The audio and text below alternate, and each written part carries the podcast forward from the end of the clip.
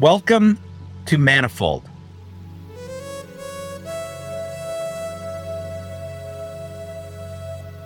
Today's guest is Richard Hanania. It's pretty hard for me to describe Richard to someone who doesn't know him. But what I might say is he's a guy who has a traditional academic background, but somehow escaped and has established himself as a well known public intellectual already at a fairly young age. And I, I, think it's fair to say with the help of the internet. Yeah.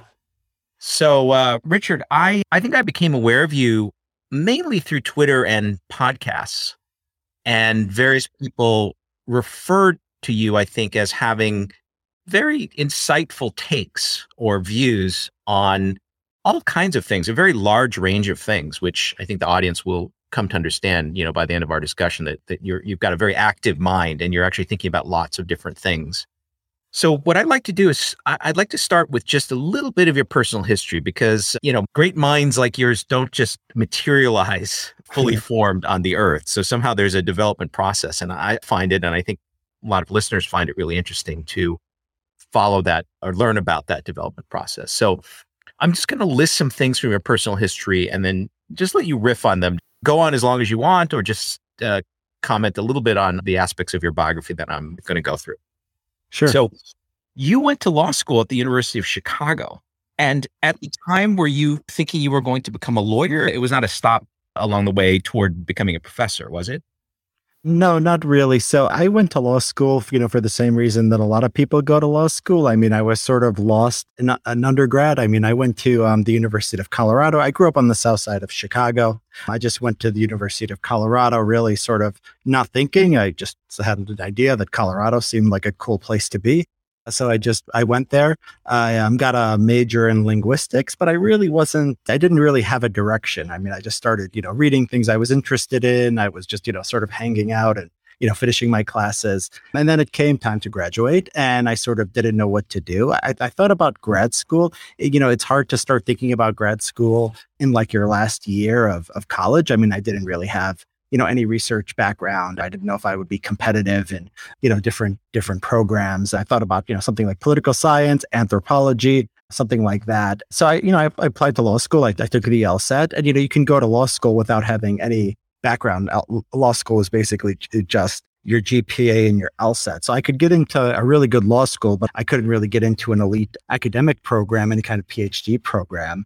And so, yeah, I, I decided I would be practical and, you know, become a lawyer about midway through law school, end of my first year, within my second year, I sort of decided that, you know, the corporate life was not for me. I was just too interested in ideas. I just, you know, spend my free time reading. I wasn't really the idea of going to a firm and working uh, 60 hours a week, which is what a lot of people that go to a place like University of Chicago end up doing. It just had zero appeal to me. And so, you know, the University of Chicago was it was a great experience because I'd come from a, you know, very non-elite background. Most of the people I went to high school with didn't go to college. My parents are first generation. They came over from the Middle East. So I, I really didn't have anybody uh, sort of directing me to, towards anything like an academic path. About midway through law school, I thought, you know, okay, I want to be in the world of ideas. And, and so University of Chicago was actually a great and formative intellectual experience because it was the first time I was really around people who were who were as smart as me, to be frank.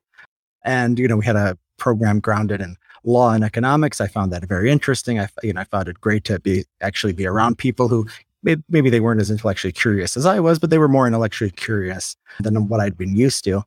And so, so that was a great experience. And then, you know, second, third year, I'm looking at academia. I graduate from University of Chicago Law School, sort of sunk cost fallacy. You know, I just, I just finish, And then I uh, go off to UCLA to get my PhD.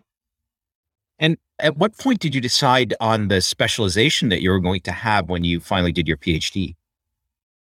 I decided on international relations.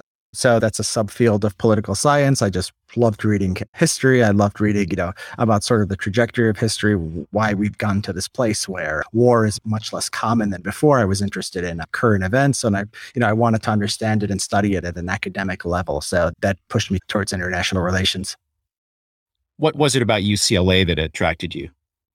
That was it was like the best program that would take me honestly. It was, you know, between UCLA and a few other places and UCLA was, you know, much a much nicer place to live, so I ended up going there. Yeah. And you're and, and correct me if I'm wrong, you live in Southern California now, is that right? Yeah, ex- exactly. Yeah. So I came out here and I, I settled out here with the COVID restrictions. It's been, you know, really getting to me out here. But yeah, this is still home for now. Yep. Yeah. I, I was an undergrad, I think near where you live now. I was an undergrad in Pasadena. so uh, pretty familiar with the area and, and, actually spent a lot of time at UCLA at fraternity parties and things like this. So yeah, definitely know the scene, or at least the 1980s version of the scene. uh, so after UCLA, you were a postdoc at Columbia. And at that time, were you sort of solidly on the academic track, or did you already think that you might be leaving uh, academia? So I was still on the academic track when I started at Columbia. I thought that I'd go there, I'd do a fellowship for two years, and then, you know, I'd find an academic job. You know, at some point, I sort of lost faith in what we were doing in a, international relations. A lot of the stuff I did early was, you know, using these complex and fancy statistical methods to understand international politics. I think those methods tend to have a lot of problems with them. And the things that you could study sort of more, you know, I think with more rigor, they were too narrow. And so the studies you could do, you can answer a very narrow question that really didn't matter for the world. And I, I, had gotten into it because I was interested in broad questions about, you know, history and sort of the nature of society and making sure we live in a world with less conflict. You know, there's not a lot of people doing that, at least very early in their careers in academia. You would think that's one of the things you might, you know, you might have a chance to do in international relations. I don't think, you know, people tend to do that. I also thought that the people, the work that I was doing and the uh, work I saw being done, I just thought it was too divorced from the real world. One of my interests has always been American politics. It's been international relations. And I want to take what I know and what I find out and, you know, the tools that I have and try to apply them to the real world. So like, you know, about a year you know, into my fellowship about a year and a half, you know, I started just dipping my toes in the water. I, you know, I made a Twitter account. I was still on the academic track. So very, very, very careful. And, you know, the things I said just basically promoted my work. And then over time, I was just drawn into more into the public space. So the first thing I thought was, okay, maybe I'll go work for a think tank because that's something you, you might do if you have academic skills, but you don't necessarily uh, want to be a professor. And so I started working uh, with Defense Priorities and I still have an affiliation with them. So I started, you know, writing uh, reports and op-eds and, and stuff uh, for them. I, I would also talk, you know, about American politics and sort of the culture war issues. And that stuff actually started getting a lot more attention than the uh, foreign policy stuff. And people really thought I had something, you know, unique to say on these issues. And so now I've, you know, basically split my time between writing about American politics and also writing about geopolitical and foreign affairs. So this period that you're talking about where you're first getting on Twitter, is that something like 2018? Yeah, ex- exactly. So 2018, uh, more like 2019, but you know, for a while there, I had like, you know, no followers. I wasn't really anybody. I was just, you know, on Twitter, just posting like links to my academic articles and just articles that I found interesting. And then really in 2020, I start getting more attention. I start a CSPI, the Center for the Study of Partisanship and Ideology, that launches in December 2020, right after the presidential election. And then uh, my Substack, I really don't start I might have started it in 2020, but it really doesn't take off. It doesn't really get any attention until about spring of 2021. So we're in, you know, it hasn't been that long. This has been a very compressed schedule that I've been, you know, anything like a uh, public figure, but that's that's sort of the timeline. You're blowing up like crazy, man. so thank you. People say that. yeah, I hope. Uh, well, it's true. I mean, that the, the most puzzling thing for me is trying to figure out how I actually became aware of you because at some point I became aware of you as somebody who says interesting and insightful things. And that's sort of how you got lodged in my brain. And I don't know how it actually happened. And then, of course, recently I've listened to a lot of your podcasts and, and read a bunch of your writing, which we'll come back to. But let me talk a little bit about CSPI. So that's the Center for the Study of Partisanship and Ideology. And it's a nonprofit 50C3, which you founded and you're the president of. Am I correct? Yes, that's right. And so I, would like love to hear the story of how that thing was created because that's a very unusual thing. Like the way that you got out of academia, you kind of left academia in style. I would say you, went from being a postdoc to you know running a very innovative not for profit. And let me, I'm going to read from the mission statement that's on your website. Now, before I do this, you, you could say if this is out of date or something and it, it sort of no longer characterizes what you guys are about, you can jump in and just give me the updated version. If not, I'm just going to read this because it, it, I think it really informs your worldview or what your worldview was when the statement was written. So, over the last few decades, scientific and technological progress have stagnated. So, you're starting with very strong statements, right? Scientists conduct more research than ever before, but groundbreaking innovation is scarce. At the same time, identity politics and political polarization have reached new extremes and social trends such as family stability and crime are worse than in previous decades, and in some cases moving in the wrong direction. What explains these trends and how can we reverse them? Question mark. Much of the blame lies with the institutions we rely on for administration, innovation, and leadership. Instead of forward looking governments, we have short sighted politicians and bloated bureaucracies. Instead of real experts with proven track records, we have so called experts who appeal to the authority of their credentials instead of political leaders willing to face facts and make tough trade offs. We have politicians who appeal to ignorance and defer responsibility.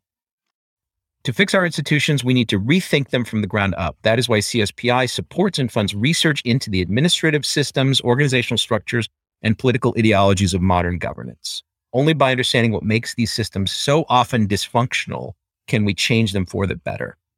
And I want to say, just to compliment you, that, you know, I, I'm much older than you and I've been living in this world and, you know, gathering data and synthesizing theory, you know, hypotheses for a long time. But basically, I, I don't disagree with anything you, that you've written.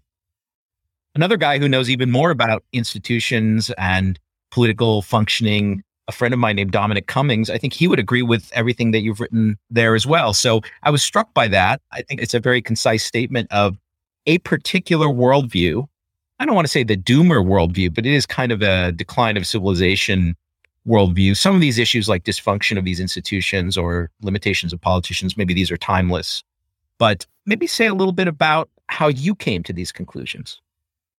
Yeah. So when I started CSPI, the idea was we were going to take social science and we were just going to do it better with a focus on political science and political psychology, which is two areas that I've researched on that I've written about. So the idea was you see political science, you see, you know, how people describe, for example, why conservatives and liberals are different and what motivates them. And the research is is just very. If you're not sort of bought into the left wing ideology of most professors, you could see the flaws on it. So I took a class in political psychology at UCLA, and every week was just about some cognitive or moral defect that conservatives have. It's like conservatism and racism, conservatism and immigration. And they have something called, for example, system justification theory, where you, you have a need to uh, explain away inequality. And people who have this higher need to explain away inequality are more likely to be conservatives, just stuff like that. That's the quality of a lot of the, the research.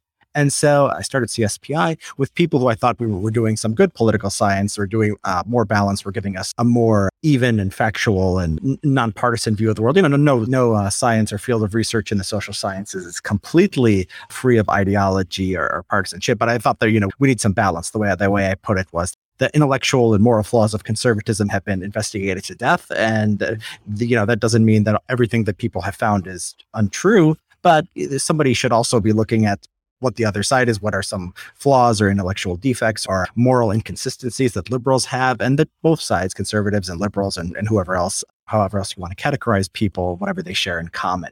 And so that you know we, we still do a lot of work eh, along those lines, but I came to believe over time I, you know I was influenced by writings of Tyler Cowen, Patrick Collison, Peter Thiel um, about the decline of progress, and I thought that there was a bigger story here.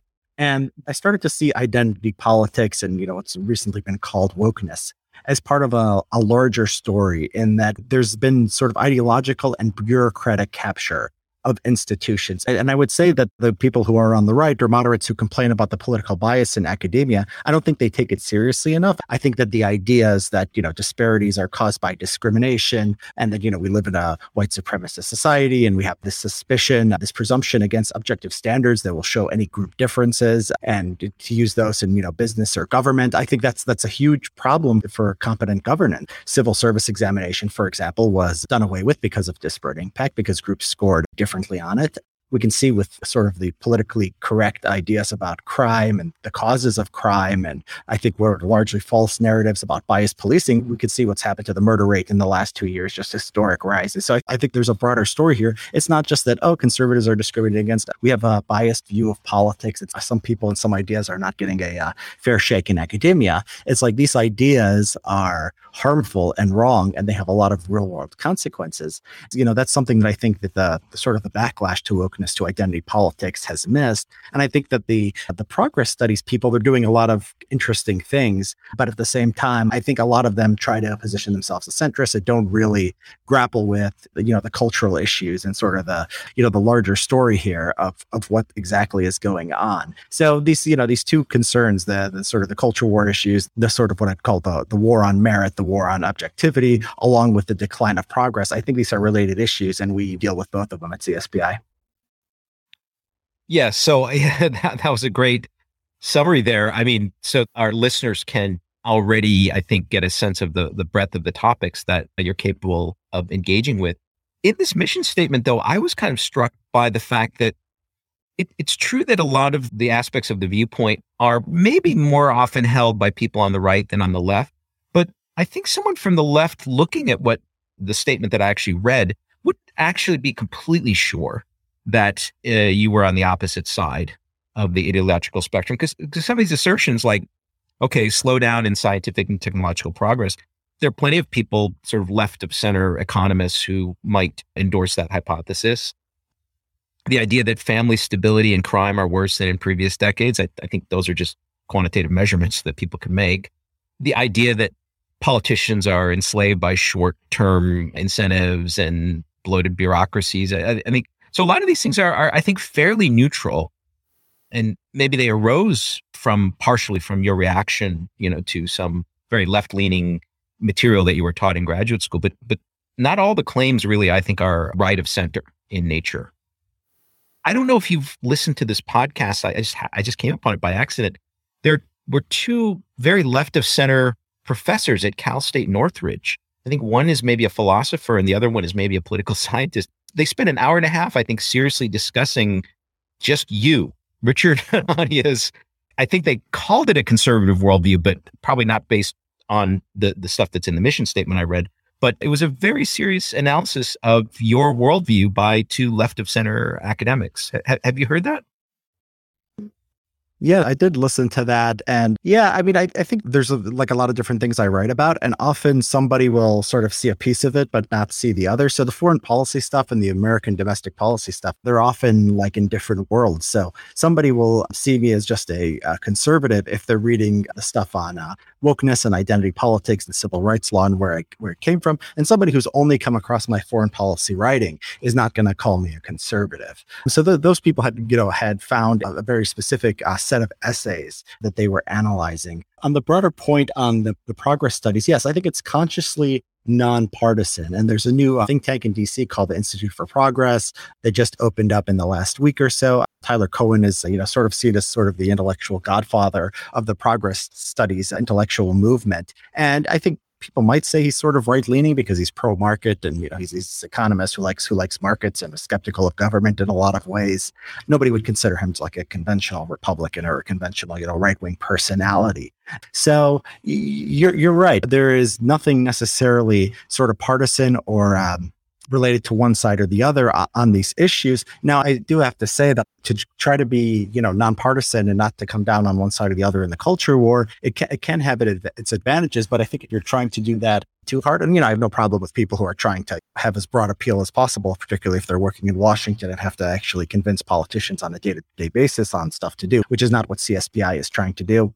But I think that there should be somebody out there who is willing to take on questions related to progress and related to the state of institutions that is directly related and that might actually, you know, be seen as something that's that's coming down on the side of the right. So, you know, one example is we had a report by a guy named Leif Rasmussen. He's a um, computer uh, science PhD student in Northwestern. It's about the rise of woke language in NSF grants. And so there's a story there about the politicization of academia. You know, maybe the research is or is not politicized, but at least you have to express fealty to certain ideas and could potentially be related to economic and technological stagnation. I mean, the COVID 19, I mean, people probably wouldn't have thought that this it would have become such a partisan issue.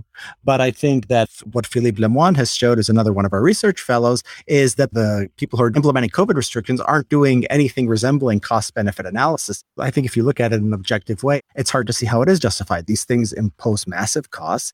And if they do help in, you know, reducing the spread of COVID, it's not, you know, it's not very obvious. It doesn't jump uh, out from the data. So you are imposing massive costs on people and their ability to live their normal lives for an, you know, at best an uncertain influence on on the spread of COVID. And I think this is particularly too, true after vaccines became available. So I think, yeah, we're in a unique place in sort of the intellectual ecosystem in that we're sort of, you know, we have our foot in the camps of conservative slash libertarian thought, but at the same time, we're engaging in this broader discussion about technological and scientific progress. Yeah, I mean, I think if you, if I excise from the set of things that you write about or talk about just just the woke kind of culture wars things. There are all kinds of areas like the rate of scientific progress or covid that i think obviously people could engage from all sides without any particularly partisan uh, rancor. Lemoine's writing was fantastic. I mean he i think i think he did some of the best analysis of the data that was available on covid. That was maybe like a year ago or something. Is that right? Yeah, um, he's he's done a series of yeah posts and yeah. essays last six months to a year. Yeah. And I mean, they've been picked up by the uh, New Yorker, one of the writers on COVID over there. It was picked up by uh, Andrew Gelman, who's a famous statistician who has a blog. So, yeah. yeah, I think by, you know, engaging with the sort of broader community of, you know, people, whatever their political orientation, and just doing high quality work that smart people can appreciate, we could sort of have an extensive influence. Right. You know, we could do a whole show talking about science and technology and the rate of progress and whether there really has been a slowdown. This is something I've discussed with Tyler in the past. To be 100% honest, I don't think it's easy to really understand this question unless you are yourself a scientist and technologist, because it could be simply that a lot of the low hanging fruit was picked in an earlier period. And it's nobody's fault, and maybe not even the fault of our institutions that progress seems to have slowed down. This is a pretty complicated topic. I, I don't mean to go into it fully here. We could we can revisit it in some other conversation, but that alone I think is worthy of quite a deep dive. Yeah, I mean, yeah, we can we can go into it or not. I agree with you that it's very very difficult to sort of measure these things, and people do the best they can, but it's hard. And you know, the, there's a response to the idea that the low hanging fruit is well, they say, well, also at the same time, computing power is increasing and you know we have new tools like you know being able to sequence the genome cheaply. We have a lot more researchers and a lot more money being thrown at the problem so it's, it's hard to know whether it's actually harder or easier. I mean, there's a lot of advantages that we have that previous generations didn't have. But I think there's, you know, there's certain areas like policy areas where you can look and you can say, okay, our institutions are really doing a bad job. So I think there's become something of a consensus among many that nuclear power is somewhere where we've really dropped the ball. This is a clean and effective and, and affordable source of energy. And just the regulations have been overly burdensome. You know, I would say stuff like in personnel management, we know, you know, IQ tests are better than a lot of things, but you know, they're not being used. And there's going to be all kinds of unseen effects of not using the best methods we have to select people for different jobs or universities. And that's getting worse with, you know, colleges dropping the SAT. So I think there are areas like that where we can look at and say, okay, we're really dropping the ball somewhere. You know, even if it's getting harder, we are making mistakes and it's worth finding out, you know, where those places are.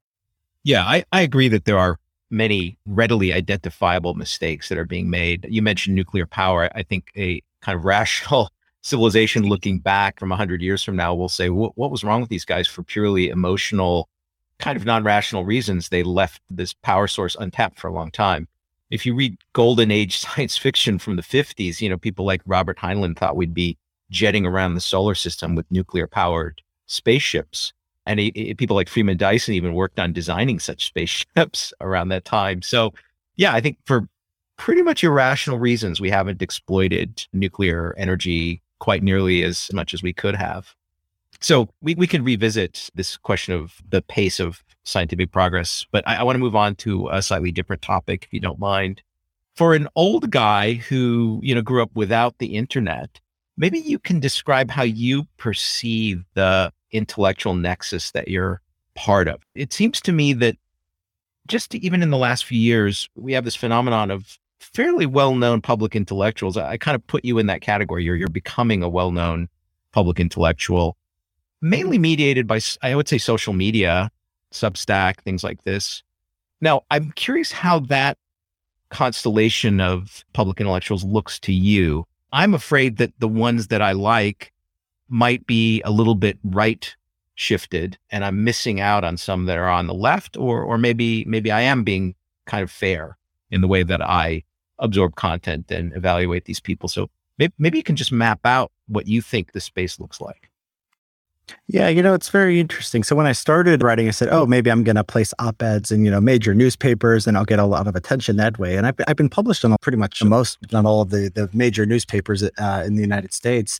Nowadays, I should say all. There, you know, there's a few like USA Today. I've never published an op-ed, but I published in most of the most famous ones. And my Substack tends to get a much bigger readership, um, and it gets a lot more attention than these than these op-eds. I think people are used to you know, because you're when you're writing for a publication, they have a word limit, they have an in-house style, and I generally trust myself to be able to put the ideas together and to put them in a way that's appealing to a broad audience. It says something, you know, says something important. I don't set out and say I'm going to write two thousand words or I'm going to write four thousand words. I sort of, you know, make the argument that I, I want to make. And if I need to make, you know, if I need to just include a figure, you know, a chart or a graph that's just, you know, copy and pasted from Pew Research, I can do that, which you can't do, you know, if you're just writing for the New York Times or something. I think it, it, there is just this sort of intellectual freedom and this, you know, this space to explore that you have with the new technology. I mean, namely Substack. Substack, you know, it's a sort of very minimalist design and the features. So like if you look at like the blog platforms from 10 years ago, if you want to really do complicated stuff, it's probably worse. But I mean, what's great about Substack is it's so well integrated into everything. So you post something on Twitter, you send it through email, you send it through text message, you can download it on your Kindle. It just looks, looks really nice. You can get people to sign up and subscribe to your work. It's all integrated on, the same system through Stripe. So Substack, you know, it's taken off for a reason the intellectual space, the places where I am most active, I think I tend to follow people who are, you know, better on their own than they are with an editor. So, you know, I think there's a, there, there are a lot of good, you know, there's a lot of interesting policy analysis done on the left. I think the people who came out of Vox, like Ezra Klein and Matt Yglesias, they do a lot of great work. I wish actually there was more conservatives who didn't just deal with big ideas, but sort of did the day to day of, you know, policy of, you know, what's in the latest stimulus bill and things like that. There's just, I think, a sort of an underinvestment in that kind of thing. And I think despite all the culture war concern among conservative or what's used to be called the intellectual dark web with sort of the cultural influence of wokeness and, and different policies that people get upset by, there's been less of a sort of a policy agenda and thinking about what politics can actually do to address the things people care about. One of my essays, Woke Institutions is Just Civil civil rights law was an attempt to actually, you know, provide that path forward. So yeah, there's a lot of interesting work being done. I think that I'm I'm filling a niche and that I'm thinking about sort of I care about the cultural issues a lot, but I'm thinking about them in a broader perspective. I'm thinking about, you know, politically what is actually feasible, what can politics and policy accomplish. But you know, it's really I mean, I mean it's great. There's just a lot of independent voices out there on foreign policy stuff. I mean, basically the right wing papers and the left wing papers, they pretty much sound the same. But you have to go to Substack to see people now like uh, Greenwald, who are just like, you know, more strenuous critics of American foreign policy, people like myself, people like that with those views can break out in the in the op-ed pages sometimes, but they're drowned out by the, the sort of establishment foreign policy views that you know that that still dominate today. So uh, yeah, intellectually, I think it's an interesting time, and I you know I, I hope where I hope it goes is towards actually more practicality, more trying to influence the world and doesn't turn into, you know, something of a debate club, which I think I think certain circles it's a trap that they fall into. I think that you know, if you took a set of, I guess they would be assistant professors your age who are trained in social science, foreign policy, history, areas like this, I think most of them would envy you because, you know, you're not saddled with the day to day departmental stuff that they have to deal with. You're able to reach a broad audience. You're able to address a broad range of topics and, and you're getting people's attention. So you're kind of in a very enviable position what do the economics of it look like for you? So you're not drawing assistant professor salary, right? So somehow you are you sustaining yourself through your Substack or through CSPI? yeah, well, through CSPI, I get yeah grants from CSPI. The Substack it's not uh, feasible because I do not. I get I get some subscriptions, but I do not paywall anything as of now.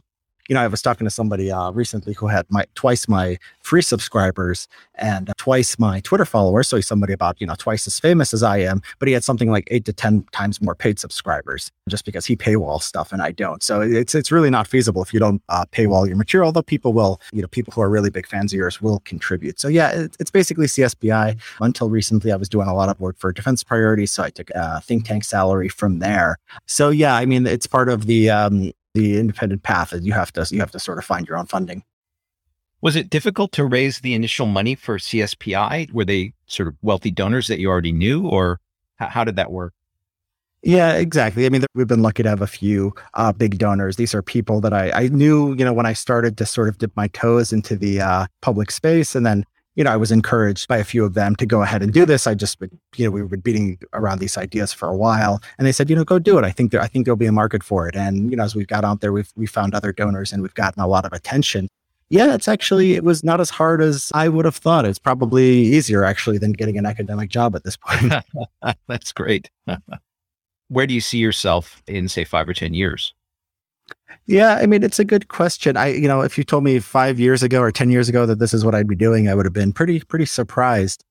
Yeah, I, I don't know. I, I think at least for the next year or two, I'm going to write more on the topics I care about, a lot about American foreign policy, um, a lot about the practical consequences of wokeness and what can be done about it and also um, just bringing on you know smart people to CSPI to do important work. You know, when we get out there, the success builds on itself. So it's like sort of sending up a bat signal. Anybody who's in academia who you know wants to do work that they think is interesting and that's going to appeal to a large audience, and maybe they, you know they can't necessarily do in academia or they'll do it in academia and nobody will pay attention to it. I mean, those people are finding us, so it's it's great. There's a lot of opportunities out there. Well, I think it's an all-star team when I look at the page of uh, the, the various affiliates of CSPI, like Philip Lemoine, I think Zach Goldberg, one of them as well. It's, it's people who have made uh, really important observations. What I actually want to turn to is the Great Awakening, which I think is based on Zach Goldberg's PhD research, but I think I may have learned about it first from you. Yes, a term Great Awakening was coined by Matt Yglesias, who uh, wrote about what Zach had done for Vox. So Zach, I think, was the discoverer of the idea that Yglesias sort of, you know, coined the term that took off. Right. So I, I might be a little out of sync, and maybe some listeners are already very familiar with this topic, maybe through Matt Yglesias. But for me, I, let, let me explain to you why I, I still find it interesting. To me, this awakening happened. You know, I'm in academia. I've been in academia, you know, my whole life.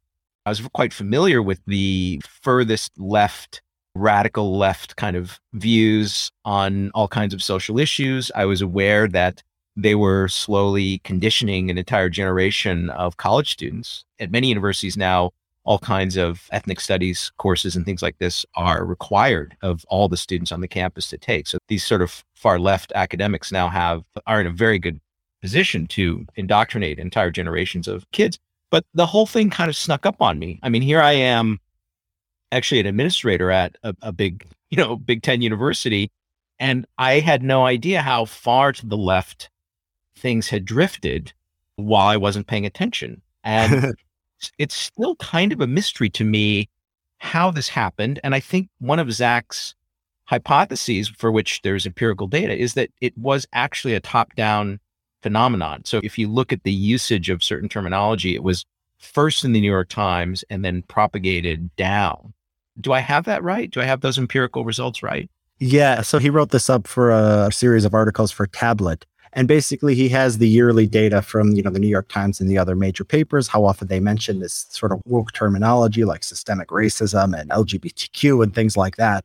And then you have public opinion among white Democrats. And you could see sort of the, the, sequential nature of what's going on. So, yeah, the changing in the New York Times language precedes the shift in public opinion. And I, he's got other data in his dissertation that basically is similar you know the correlation between how much the New York Times talk about talks about racism and the views of white Democrats on how big a problem they perceive racism to be is extremely extremely strong over time So yeah, that makes sense. The, the, the top down sort of understanding of this, you know, my, my theory, I don't know if Zach holds this too, but it, it really took off around the time that Twitter became popular around 2010, 2011. People like Cass Sunstein have talked about the radicalizing effect when you get people of similar ideologies in the same space. I think you got a lot of journalists and a lot of academics and a lot of activists sort of all talking to each other. And I think that had a radicalizing effect. I think, you know, the ubiquity of smartphones, they, they started to see these videos of uh, like police shootings and the aftermath of police shootings. Often, you know, you see them on Twitter, they're often presented with no context at all, just like, you know, this person had, was just arrested for being black or something. And then, you know, that all we'll have is the person being arrested. You won't have any context to that at all. But these things really take off.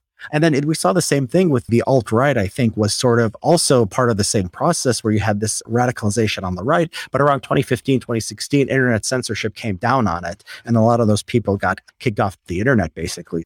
That didn't really happen until really the, the rise of Trump. I think a sort of a, a, simple explanation, if I had to design one, it's basically social media and internet technology radicalized the elites and then the elites started sending messages that got picked up by the general public. The portion of the public that listens to them, of course, a portion of the public, you know, hates the media and will do the opposite of what they say. But for the people who listen to them, I think that that's pretty much the process. Yeah, I think that comports with my impression.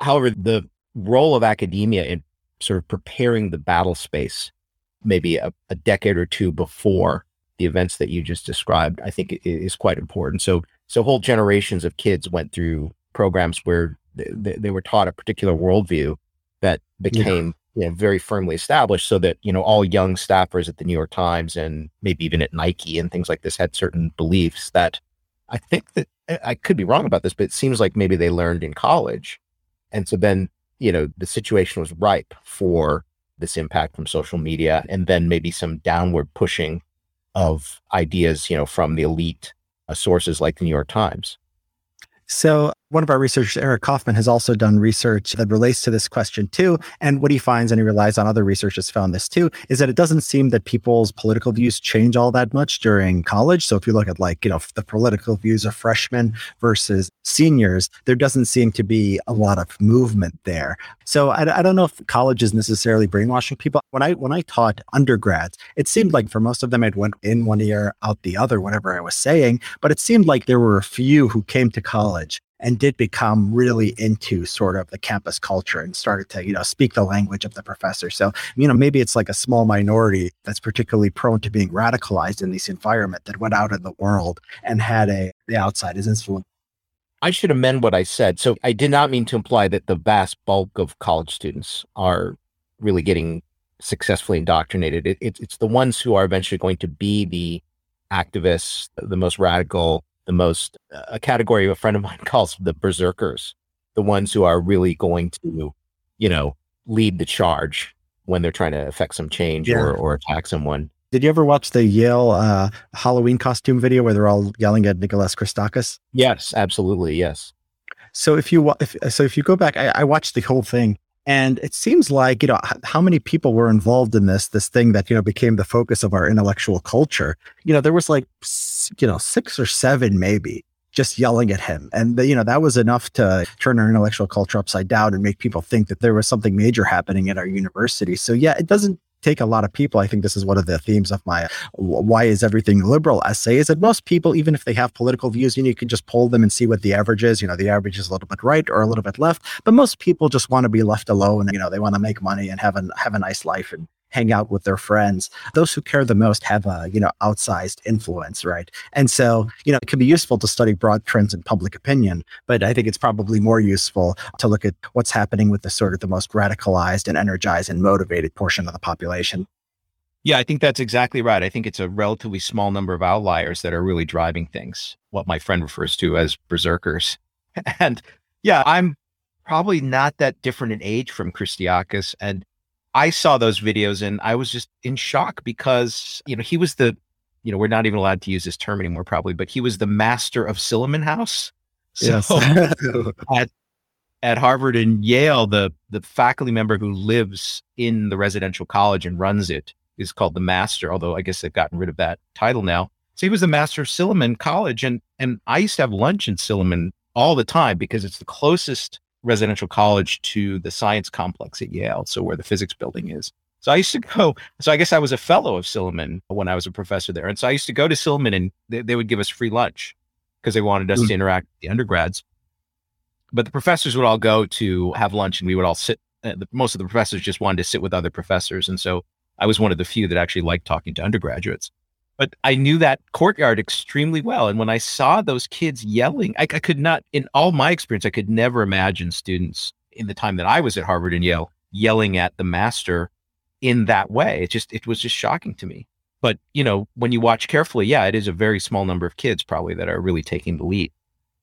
Yeah, exactly. So yeah, my undergrad was University of Colorado, and people used to call it the Berkeley of the Rockies because it was sort of at the cutting edge of uh, a lot of this stuff. You know, for uh, for a state school back when I went to college in the, you know, in the middle 2010s.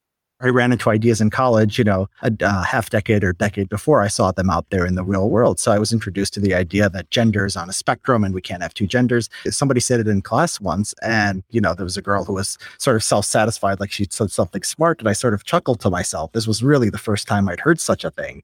And then, you know, in 10 years, it becomes conventional wisdom. So, yeah, I mean, I think this would have been sort of a laughable view to most people who were uh, undergrads at the same time I was. And then, yeah, 10 years later, I mean, you could see, especially on things like gender identity, you can see the direct line from the universities to the real world.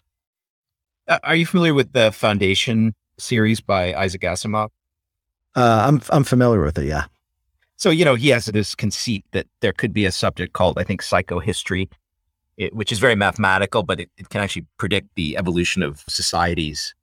And, you know, I, I never liked Foundation series for that reason. I just thought this is ridiculous. It, it's not going to be that way. like, uh, mm-hmm. Psychohistory is not a real thing. And this is a good example because you and I lived through, and everybody else lived through this great awakening. We had our antenna attuned to what was happening on campuses. And you're younger than me, so you were more attuned also to what was happening in social media but still i think eh, to, to actually demonstrate really what happened to kind of really pin it down is still kind of an open problem. Like i don't feel i wonder whether academics who write about this period 20 30 years from now will get it right about what really happened yeah. I mean, do we have an understanding of what happened in the 1960s? I mean, it's hard to understand these things, right? A bunch of new ideas came in the 1960s that were pretty radical. I mean, the some, you know, positive influence on society, some very negative influences on, on society. And I don't think we have like a standard explanation of what happened, right? These things are inherently mysterious. Yeah. I mean, part of my skepticism about the possibility of anything like psychohistory it makes me think, yeah, we might have still the wrong story about the 50s and 60s. Now, you know, it seems to me, I, I, so I was a young kid in the early 70s, and the 60s kind of lasted into the 70s, actually. So some of this is familiar to me. And, you know, the thing is that there were very strong drivers in that period. So the kind of 50s post war conservatism, there, there was obviously a very strong reaction against that mm. uh, among younger kids, teenagers. And then, of course, you had the Vietnam War, you know, the idea that you could get drafted and go to Vietnam and get killed. You know, sure. those, those are very strong drivers that could push society in various directions. I kind of, you know, wrongly accepted a bit of this Fukuyamaism that we had kind of entered into this stable, prosperous, we kind of have things figured out, you know, world. And so I, I, don't see these super strong drivers that could cause radical change in society. That's why it kind of took me, one of the reasons why it kind of took me by surprise. Yeah, I mean, and not only Vietnam, you had um, sort of the the moral certainty that came from the uh, the civil rights movement.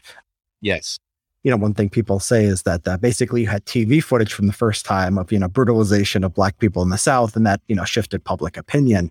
And so you had you had that and sort of that moral cause, and then you had Vietnam, but it seems like even if you have n- nothing sort of morally, you know, as uh, undeniable or as sort of, you know, inherently compelling as those things that were going on in the 60s and 70s, I mean, people can, you know, make, you know, people are good at sort of imagining moral causes, right? So gay marriage and then the trans issue and then police brutality. It seems like, you know, you're able to turn the volume up to 11 despite things that you know they might be problems but they're probably not problems to the extent that people think. I think techno- technology is just very, very important here. Like to go back to social media, to go back to the fragmented nature of the media. I mean, you see it on the right. There's sort of a um, you know, it's it's a cliche to say the right wing echo chamber, but some ways I think it I think it's good. I think it's prevented like the COVID hysteria, and I think the red states have had more uh, reasonable policies during COVID nineteen. But at the same time, you have like this this anti vax stuff, right? That is nonsense, and you have these people that are sort of in their bubble. So it seems like just you know technology has allowed sort of. I think a lot of it is just reflection of human nature. I think there's uh, people who just want to be angry, who like the sort of the sport of the sport of politics. And, you know, conspiracy theories have always had a uh, appeal to people. And I think there's, you know, sort of standard conspiracy theories on the right. And I think the left wing views about systemic racism and this, a lot of these things can be compared to a sort of conspiracy theory. Um, so it seems like there's, there's a lot more, uh, a lot more options out there for people to indulge in different ideas and form different kinds of communities it seems to me, you know, if if we did, I try to identify the the big drivers, you know, in the '60s, civil rights movement, Vietnam War, and maybe a kind of reaction against the conservatism of the 50s. So those were strong drivers. I think I agree with you that the one really strong driver that you can identify for these recent social upheavals is really the smartphone and social media. I mean, people, you know, my kids spend all their time, you know, looking at their phones. And so, or everybody does now, I guess, nowadays. And so, yeah, that's probably the main enabling factor that, that, that caused uh, all, all these things to happen just in the last five, ten years. I mean, I'm glad I'm just old enough to remember, you know, the completely pre-internet days of politics. And, you know, so the 1990s is what I, you know, remember. I don't, I'm not old enough to remember the 1980s, but in the 1990s, if you said, you know, what is politics or like, how did the average person think about politics? It was, you know, boring white men in a suit on one side, boring white men in a suit on the other side, talking about the budget. One says balanced budget and one says invest more in education and healthcare. And nobody was really excited about that. And there's sort of this was an idea in the 1996 and 2000 elections that it really doesn't matter who who wins. They're all just sort of nameless faces, you know, that are basically going to do the same thing. And I think if you were somebody who was interested in politics, you couldn't get it in sort of a infotainment format, right? You'd have to like read the New York Times or watch CNN. And this is CNN like the same CNN in 1990s before it became sort of more tabloidy. And that was just boring, I think, to most people. And then you have, you know, right wing talk radio, I think really pioneered sort of the infotainment business. Then you have Fox News coming, I think in the late 1990s. And then you have these things on the left too. It seems like, you know, the, the fragmentation of the media landscape, it seems like these things are really important. So I'm conscious of the time. We've been on probably an hour now. And the next topic I was going to go into was your book. Do, do you feel like you still have energy to uh, discuss your book a little bit? Oh, sure, absolutely. I can. I think I can go. I think I go quite a bit longer. So sure. Oh, great.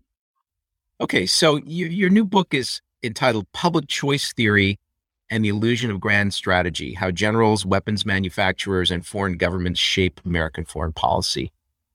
And I guess for my audience, we should first define what public choice theory is, because I think not everybody is familiar with that term. Maybe can you give me a, a, a one or two sentence definition of public choice theory?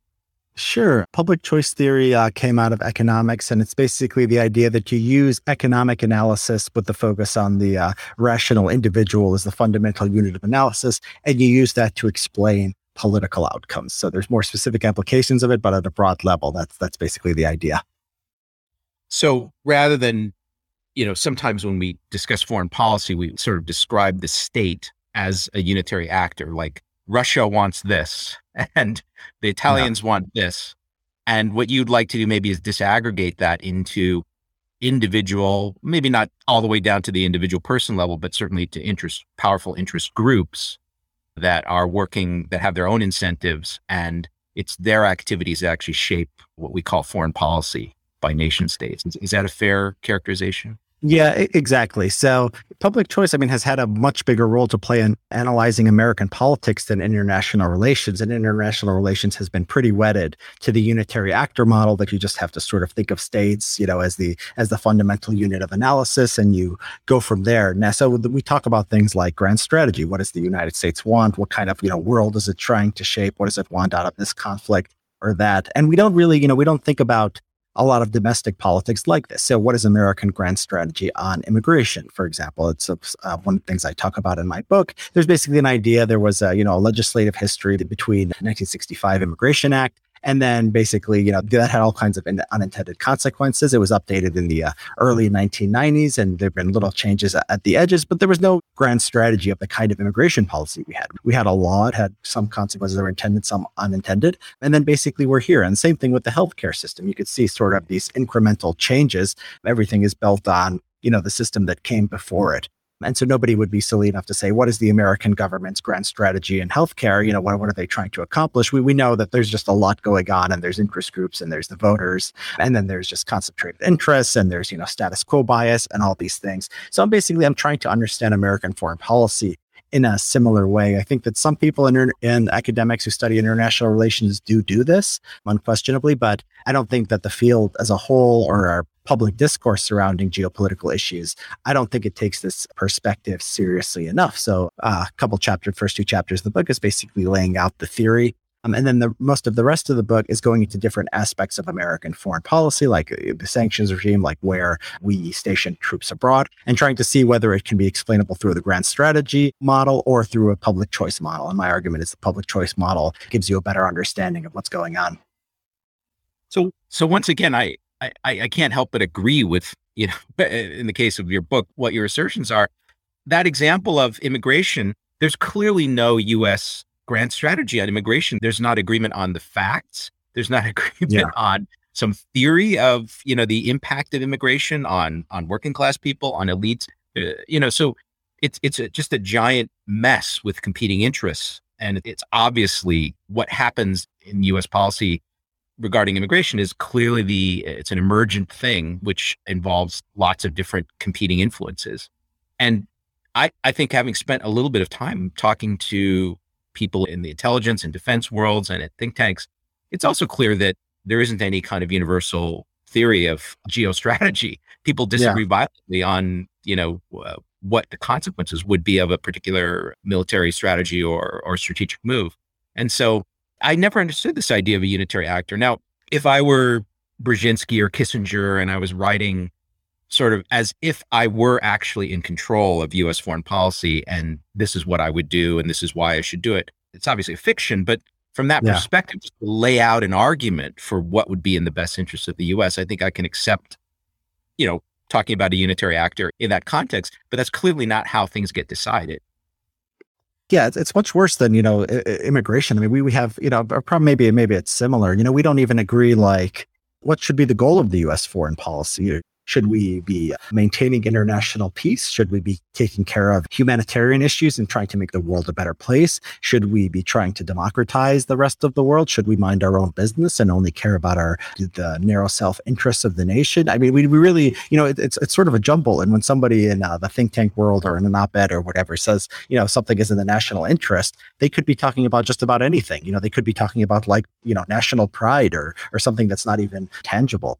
I think that a lot of the foreign policy elites, they're good at post hoc justifications of why you know we have to be doing what we're doing. But you know you, you, notice that there's such a high correlation between what we're doing now and what we're doing in the past that it doesn't seem like there's a consistent theme here because circumstances change and we keep doing the same thing. So one of the figures in the book shows the american true presence abroad in 1950 and the american true presence abroad in 2019 and they're basically in the same places the places hoping, hosting the most troops are basically Italy, Germany, Japan, and South Korea, right? So the Axis powers, and then the Korean War right? Yep. And what are the odds that the grand strategy in 1950 called for American presence in the exact same places you had in uh, 2019? Could look at this with the Afghanistan war, where we go there to you know fight Al Qaeda and prevent another 9/11 and bring the people who planned the 9/11 attacks to justice. And then you know as we go on, it becomes about building democracy and women's rights, and people bring up you know showing resolve because China and Russia are watching, and if you know if the U.S. leaves, those countries are going to start doing bad things, and you know they're just very very good at sort of ad hoc you know changing the story about what we're doing at any particular time. I think foreign policy, you know, is, is sort of unique in sort of the extent to which we have this need for uh, coherence to, to tell ourselves a story about how it all makes sense. And you could see why people who are foreign policy elites and presidents, you know, would have an incentive to play along. They want to portray themselves as shaping world events, not necessarily just reacting to interest groups and this acting in accordance with the status quo bias and following public opinion or intellectual fads. But you know, if you, I think if you think about it carefully and you really analyze what's going on, I think it's very hard to get there that that's actually what's going on. So, is, the thesis of your book considered radical or heterodox? Are, are you anticipating that lots of academic IR people are going to attack you or consider your book unrealistic? um, I don't, I don't know. I don't know if like you know how how much they're going to actually you know notice it. I think it's gotten a lot of attention outside of the field, but you know I'm not in academia anymore, so I'm not really in those uh, circles. So a lot of them might notice it or they might not. If they did notice it, some of course have. It's not like nobody has seen it. I, th- I think they're open to this critique because I really take seriously you know, sort of the intellectual history of international relations and sort of what the basis of the unitary actor model is supposed to be. I know this literature well, and I can say, you know, exactly what's wrong with it. You know, sometimes it's hard within international relations. Like, you know, there's people uh, who call themselves realists, people who are, you know, opposed to neoconservatism. They're opposed to sort of ideology or idealism playing a large role in international affairs. And those people, although from a uh, positive perspective, they're committed to the unitary actor model, to understanding foreign policy. At the same time, like when they're making normative suggestions, they're always criticizing American foreign policy for, you know, giving into this interest or that interest or acting, you know, in a stupid way. So it, it's sort of interesting that there's a lot of people who share my critiques of foreign policy, but I just I would argue that they don't go far enough in in, in seeing how the critiques that I make and the critiques sometimes that they share sort of really undercut their theory about the way the world works. Yeah, I, I imagine though people who have some experience in DC who see how the sausage is actually made would find your characterization of how these decisions come to be much more plausible, right? I mean, very realistic. Yeah, I mean, it really, it really depends. I mean, some of them, you know, have a like, like we said, have a uh, sort of a you know a psychological or a career interest in the unitary actor model and presenting American foreign policy is a lot more coherent than it is. And, you know, the, the top, you know, levels of uh, the government are appointed by the president. So they're to a large extent political actors. International relations is an interesting field because you look at like foreign affairs, which is not the most, you know, famous academic journal, but it's considered a serious academic journal. And a lot of their, you know, people publishing in there are like people like Henry Kissinger or Condoleezza Rice. So the field does have a sort of uh, intimate relationship with power in a way that a lot of other fields don't have. So I think there is a tendency to sort of accept the establishment narrative of what the US is actually doing abroad. But I think anybody who's like known some generals and watched what they do after they retire and how, you know, uh, budget decisions are made about big ticket weapon systems and things like things like that. They have to they have to acknowledge its special interests really, you know, it's it's a little bit like this woke discussion we were having earlier where most people are not following it very carefully. They don't have a big dog in the fight or anything, but there's some special interest group, you know, Raytheon or whatever that really cares about how a particular decision goes. And they're exerting maximum pressure on the system to, to try to get what they want in Washington. And yeah, surely people familiar with Washington must acknowledge that. Yeah, my impression of just listening to people sort of who've been in Washington and talking to them about these things is that they will readily acknowledge that, you know, some interest group might have an influence on American foreign policy. But I still think there's a, for a lot of them, there's a tendency to see sort of the big picture is still having more, you know, coherence than it does. So like a typical thing somebody might do is they might say, uh, you know, why does the U.S. antagonize Russia? They're going to push them closer to China. China is the, you know, is the real threat to the United States. So some people will say that, and so they'll they'll maybe acknowledge whatever forces are pushing us towards being a little more antagonistic to Russia, but at the same time they're sort of buying into the idea that American foreign policy is or like can in really a coherent way actually focus on China, right? So they're still accepting that there is some kind of grand narrative that there was worth fighting for, rather than just sort of a lot of disconnected policy decisions that are based on inertia, status quo bias, politics that you know that aren't really connected to one another. Uh, so I think this idea of like grand strategy and you know the rational actor, unitary actor model, I think it's very deeply embedded to the way people think about foreign policy. You know, if my book was just like, oh, you know, interest groups sometimes have an influence on American foreign policy, you know, it wouldn't be saying anything new or anything a lot of people can disagree with. I'm presenting, I think, a more radical critique of just the way we talk about and the way we think about foreign policy. Even if people accept, you know, some portions of that argument, you know, I think that's hard to swallow for a lot of people. I see. I mean, I, I do think that if I'm trying to explain what U.S. strategy should be, you know, I, I feel it's okay to say, okay, if there were a unitary actor, say you had a very strong, you know, unusually strong president and political party and uh, political regime in power that you know, if they really could have their way in all these decisions, this is how they should view the chessboard and this is how they should strategize. I think that's okay. But then obviously you have to be realistic about what really can happen given constraints from domestic politics, et cetera. Yeah. Yeah, I think that's right. So you, you mentioned the current geopolitical situation where it seems to me that the United States is just crazy in pushing Russia into the arms of China. It just seems like the stupidest possible thing. And sometimes I just cannot understand how, you know, what poor strategic thinkers are, so-called leaders or or policy intellectuals or or, or what have you are in what they're doing right now. It just it seems 100% wrong-headed to me. Yeah, I mean, the geopolitical situation is, is sort of simple. I mean, Russia cares a lot more about Ukraine than the US does. And Russia has sort of the power to influence Ukraine more than we do, or to exert its will through economic or uh, ultimately we, there might be military coercion by the time people are, listening to this a lot of it is driven by ideology interest groups. So, for example, the decision to expand NATO, there was an article up, uh, actually, Peter Beinart's uh, Substack the other day points out that when the NATO uh, expansion after the fall of the Soviet Union was originally on the table, a lot of the prominent uh, minds in foreign policy, people like Henry Kissinger and George Kennan, uh, were saying, "What are you doing? This is crazy. Why are we expanding uh, NATO? Why are we getting closer to Russia? There's there's no reason for this." And it seems like you know American establishment really wasn't thinking about it this much. There was lobbying from these Eastern European countries. There was lobbying from NATO itself. There was a committee set up by a guy named Bruce Jackson, who was a Lockheed Martin executive who was really pushing for NATO expansion. And, you know, there was a financial, there was a clear financial interest there. And we just, we just sort of, we just did it. And then we kept expanding NATO. And there's sort of a, you know, there, there's a bureaucracy there to keep it going and we just keep getting closer and closer to Russia. And finally, you know, we reach, you know, you're, you're about as far east as you can go without getting to Ukraine, which is, you know, what Russians consider, you know, central to their uh, self-conception of, of, a nation. It's, it's having some kind of relationship with Ukraine, not letting it fall into the uh, into the Western orbit. And you know, these people have been thinking about these things in a certain way for uh, for a long time. It's given them, you know, prestige and status as you know as champions of the transatlantic alliance. And you know, I think if we had a grand strategy, and I, maybe Biden would want to do this if it was po- politically plausible, we would just tell the Russians that you know Ukraine is not going to go into NATO. I mean, there's nothing vital here for American security. I, I, think he may have given them private assurances to that effect without producing the written document that they wanted.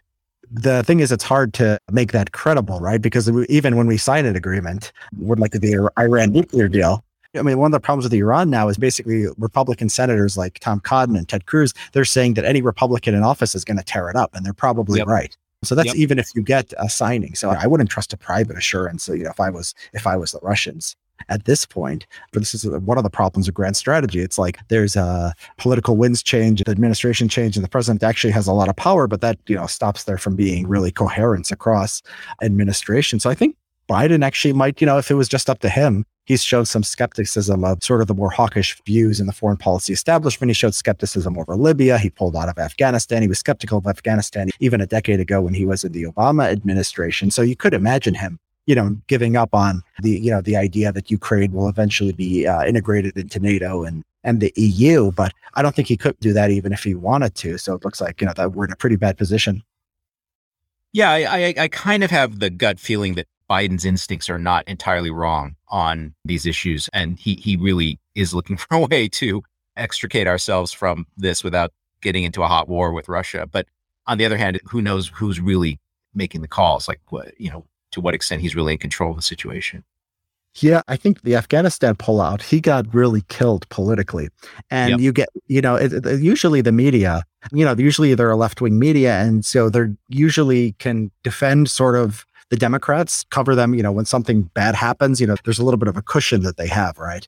But on foreign policy, it's actually not like that. There's sort of the way that uh, foreign policy reporting works is the people who become the, the most important journalists are the ones who are the closest to the government because they're relying on leaks and classified information and access to the generals and the national security bureaucracy. So the foreign policy, you know, foreign policy reporters at places like the New York Times and the Washington Post, despite these places becoming very woke on everything related to domestic politics, I mean, it's still basically the New York Times that, you know, had a faction within it pushing for the Iraq war. It's not that, you know, extreme, but basically you have this media that will, that will be really, really tough on a, a Democratic president for not being hawkish. And then the Republicans, although, you know, people say, oh, they're moving away from being pro war, they hate liberals more than they care about actual foreign policy accomplishments, right? So a lot of them were for the Afghanistan withdrawal when it was Trump doing it, and then they became anti Afghanistan withdrawal when their Biden was doing it. Some of them were consistent. I mean, most Republicans in the Congress are still pretty hawkish. It's still closer to a Bush Cheney party than a Trump party if you're just looking at members of Congress rather than sort of intellectuals on Twitter, where it's a little bit more balanced. This populism, this new populism has more of a presence. Any kind of, you know, accommodation with Russia, I think he thinks he's going to get killed on. And there's, you know, there's really not many options there. We're not going to go to war with Ukraine. One of the things they've been talking about in the recent days is sending more troops to places like Poland and Romania. Like, okay, like that's not going to change what's happening in Ukraine. It makes you look tough, right? That you're like confronting the Russians. They'll probably put sanctions on, which generally don't work and don't do anything, but they could they could bring some suffering to the Russian people, to the Russian economy. So there's really not a lot of good options here. If you, look at sort of Biden's political incentives, they don't really line up with what would be a rational settlement to the issue, which is just, you know, acknowledging that Russians care more about Ukraine and are more willing to go far to influence policy there, while we simply are not. I really don't think the Russians want to get involved in a military confrontation in Ukraine. I, I think Putin is really most worried about the U.S. putting missiles there. And, you know, I, I think it's very similar in, in, a way to the Cuban Missile Crisis. So I think to me, their next move may be to place some missile assets closer to the United States, to the continental United States, just to reinforce to us that, you know, this is how it feels when, you know, your potential enemy or adversary starts placing missiles within just a few minutes of key targets in your country. Yeah. Yeah, and this gets to like sort of the hypocrisy around the whole discourse. They say, well, we can't rule out NATO membership because Ukraine is a uh, independent nation, so it can make its own decisions. You know, I mean, how did that work out during the Cuban Missile Crisis, right? How does that work out when Russia or, or China, you know, starts doing things with Venezuela? Even like economic relationships between China and Venezuela are treated by the United States as some kind of threat to the United States, much less a military alliance or placing missiles. So, yeah, I mean, these arguments that the foreign policy uh, hawks make don't sound, you know, credible when you just imagine if the situation was reversed. You know, they would make a completely different argument, but you know, they still stick with them despite, you know, despite these very obvious critiques you can make. Yeah, I don't I don't think they ever demand this kind of internal consistency or, or symmetry or, or they they ignore the golden rule. Like you, you they never try to understand what it looks like from Putin's point of view. That that's just beyond their their ken, I think. Yeah, and it's funny. I mean, the lack of self awareness is just you know mind blowing. So, I mean, the H.R. McMaster, the former national security advisor, he goes around saying we need strategic empathy. And then you read like what he means by strategic empathy. It's just like figure out how to like, you know, thwart these people and whatever they want to do. So Robert Wright has a yeah, great Substack where he writes about foreign policy and he, you know, he actually tries to apply the idea of strategic empathy towards understanding foreign countries, potential adversaries. And it just doesn't, you know, the common sense use of the, the term doesn't match what, you know, the, the way that the foreign policy establishment uses these words. So not just strategic empathy, but things like, you know, uh, rules based international order or like, you know, deterrence. These terms are often either ill defined or they're defined in inconsistent ways. And I guess that's one of the things that made me want to study foreign policy is I thought that the the thinking around it was you know really really bad and i could improve you know the way we thought about these things but you know i started to believe that there was that the thinking is the thinking is bad because there's an incentive for the thinking because it allows us to continue on the doing what we've been doing when i was growing up i i played a lot of uh, board games not not just dungeons and dragons type games but kind of things which were meant to be realistic simulations of modern warfare world war ii things like this and anybody who's played those games, typically you don't just play one side. you played all the sides. And so it's very easy for you to understand, like, okay, if I push this close into the Ukraine, the Russians are going to have to respond this way. Right. And it's just amazing to me that people who pass themselves off as foreign policy specialists or even military strategists, I think don't have even that level of understanding that a kid who just happened to have spent a few years playing these games would have about the actual situation.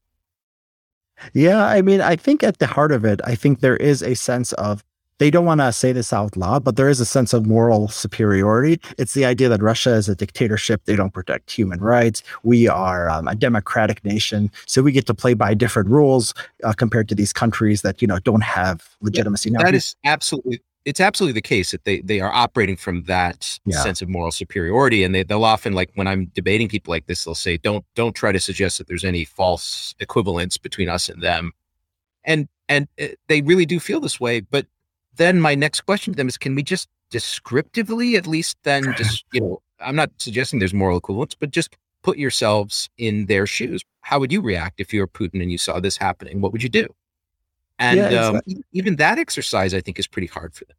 Yeah, exactly. I mean, I would push back on, you know, the idea don't make this moral equivalency between the US and its adversaries. I mean, neither Russia or China has done anything abroad that compares in the destructiveness to the Iraq war, right? So if you want to say, oh, don't make a, you know, moral equivalency, I mean, you have to sort of answer for the humanitarian consequences of American wars and also American sanctions. I mean, you do the well, you do the Cali well. Yes, right. They meant yeah, they, they, do it because they're you know evil and sitting in a lair, you know, rubbing their hands together, and we just you know make these honest mistakes, right? But even if you give them, even if you don't demand the moral equivalency, uh, you just say yes, America is good, they're evil, but at least maybe you could acknowledge they're somewhat rational. So then, how mm-hmm. are they going to react when you do X? Yeah, I, I think, think that's what Kennan and lots of these people were saying when we were expanding NATO to the further to the east that they could just see that eventually you get a nonlinear response and where the cost benefit is just completely wrong. Like, what, what are we getting out of this to have to deal with that nonlinear response?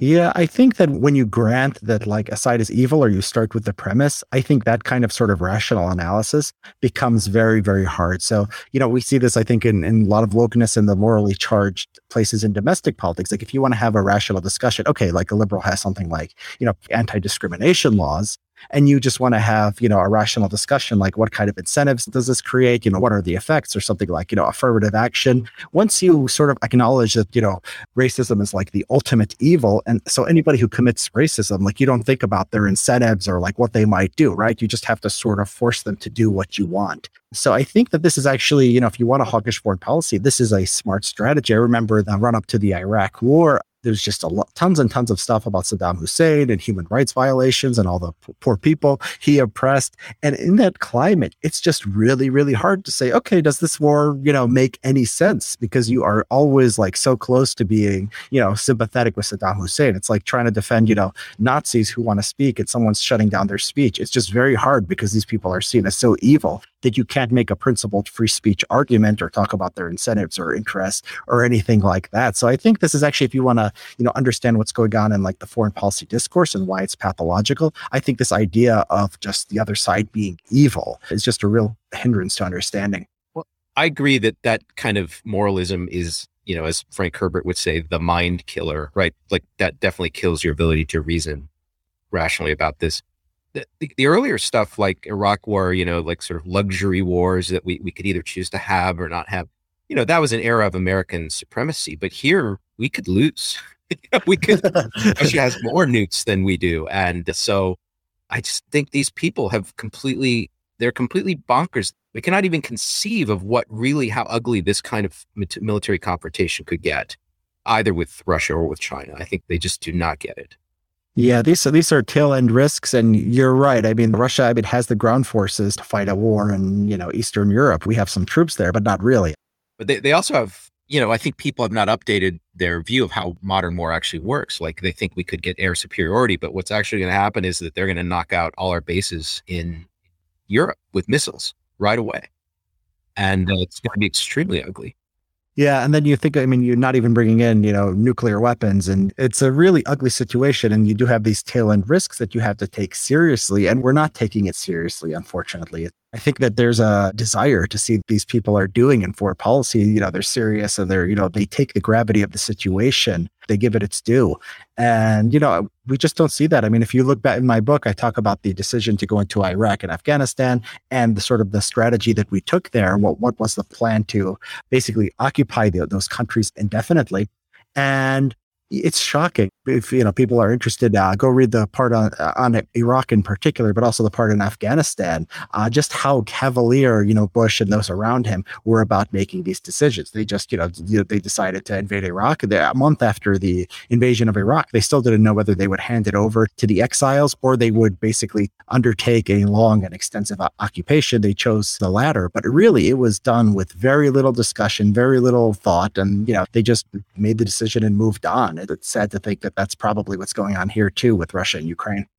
Yeah, uh, of course, there the issue, the thing that they were playing cavalierly with were the lives and futures of Iraqis, right? Whereas now they're playing cavalierly with the lives of hundreds of millions of Americans if we actually end up in a hot war with the. Russians or the Chinese. So it's, it's much higher stakes, actually. So that's what scares me is that there doesn't seem to be, you know, at least say what you want about the Cold War, but it was actually conducted with a certain amount of analytical professionalism where, where people were very keenly aware of the stakes. And I think this is maybe is a little bit of physicist chauvinism on my part, but a lot of the people who had input into policy during the Cold War were the physicists who had actually built the bombs. And they I think we're much, much more realistic, for example, than the current crowd that runs US foreign policy.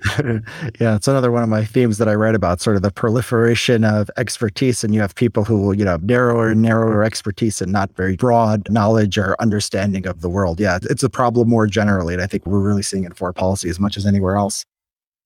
Yep. Well, I think we're way over time. Let me let me just close with one thing, and and and I should say to my listeners, I, am going to eventually be on your podcast, so we'll have more discussions. And obviously, I'd love to have you back on this one because obviously there there are lots of things you and I enjoy discussing.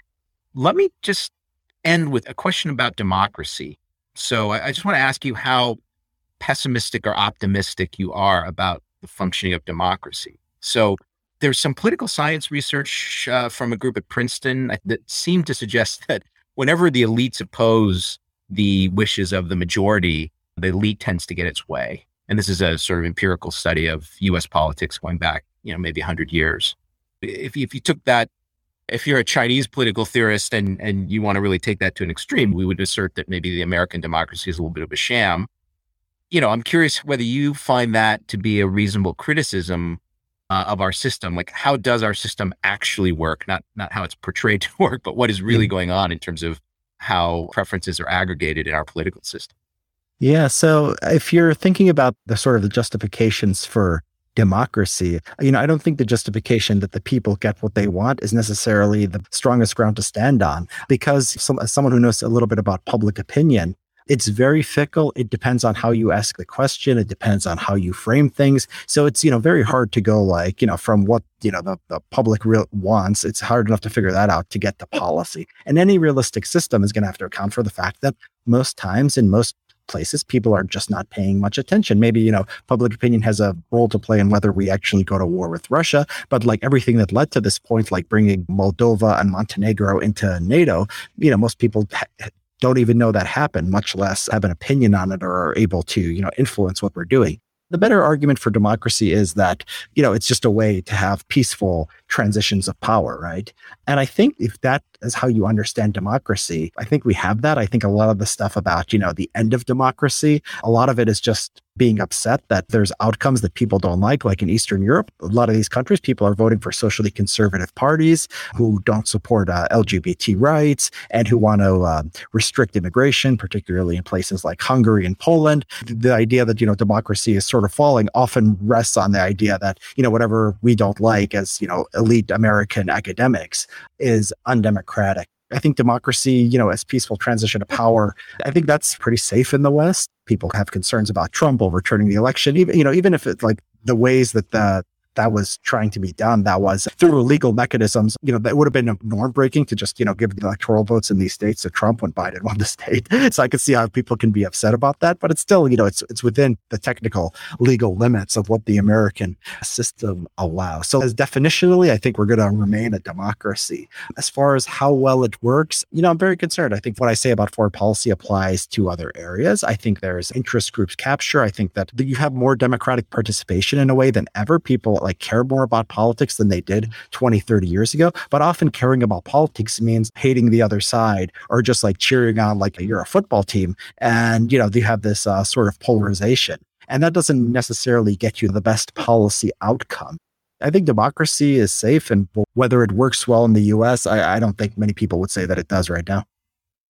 Yeah, I would say that as a system for preference aggregation, it, it leaves a lot to be desired. And as you pointed out, it's not even clear how to define what the preferences of the broad body politic are at any given moment. This idea that it provides for stable transfers of power, orderly transfers of power, I think that is probably the best justification for democracy to, to provide the people with some idea that they have a circuit breaker, they, they can remove a ruler that they, they really despise. This recent election, though, if you look at the polling, it seems to me there is a very substantial chunk of the population. I think people don't want to acknowledge this, but it could be like 30% of the population just doesn't think this administration is legitimate. So that's getting pretty close to not having a good handover of power. So I haven't looked this up, uh, but I would be surprised if it was that much different for the last administration. I mean, I think, and I think probably there was something to it. I think there was probably something similar after Bush v. Gore, and then Obama. You had the whole birth certificate thing, and you know, Trump, you know, became a major political figure basically on the birth certificate idea. I, I don't think, you know, uh, like poll results like that, I wouldn't worry about too much. It's really what's going on with elites, what's going on with political leaders that I think is important. So, uh, yeah, the polls, people just don't think it's legitimate. I mean, people will tell a pollster anything if something becomes politicized, right? They'll say something that sounds good for their tribe. Does that necessarily mean that democracy is falling apart? I, I don't think so. I think the institutions are strong. And I think that was actually a lesson from January 6th. I mean, the entire system basically stopped to stopped anything from going forward that would have overturned the results of the election if you just looking at like your measure is like how much people people hate each other, and this is like something like people like Peter Turchin point to, who I disagree with, who I wrote an op-ed taking issues with his view about a year and a half ago. I don't think that that stuff is necessarily what matters. I think it's more political currents and institutions and what elites are doing. I'm glad you expressed your point of view on that because I, will have to go back and think about that because uh, it is very possible that you know the polling results that so alarmed me after 2020 are, are actually more characteristic of typical presidential yeah you can get a lot of crazy results for public opinion and usually you know when people are building a narrative it's the easiest thing in the world is to design a poll that will give you that result because public opinion is often very very crazy but you know it's pretty much always been the case. Great. Well i think maybe we should stop here. It's been great to have you on the podcast and as i said I, I look forward to being on your podcast and I look forward to having you back again in the future. It's been a pleasure, Steve. Thanks. This was fun. All right. Thanks.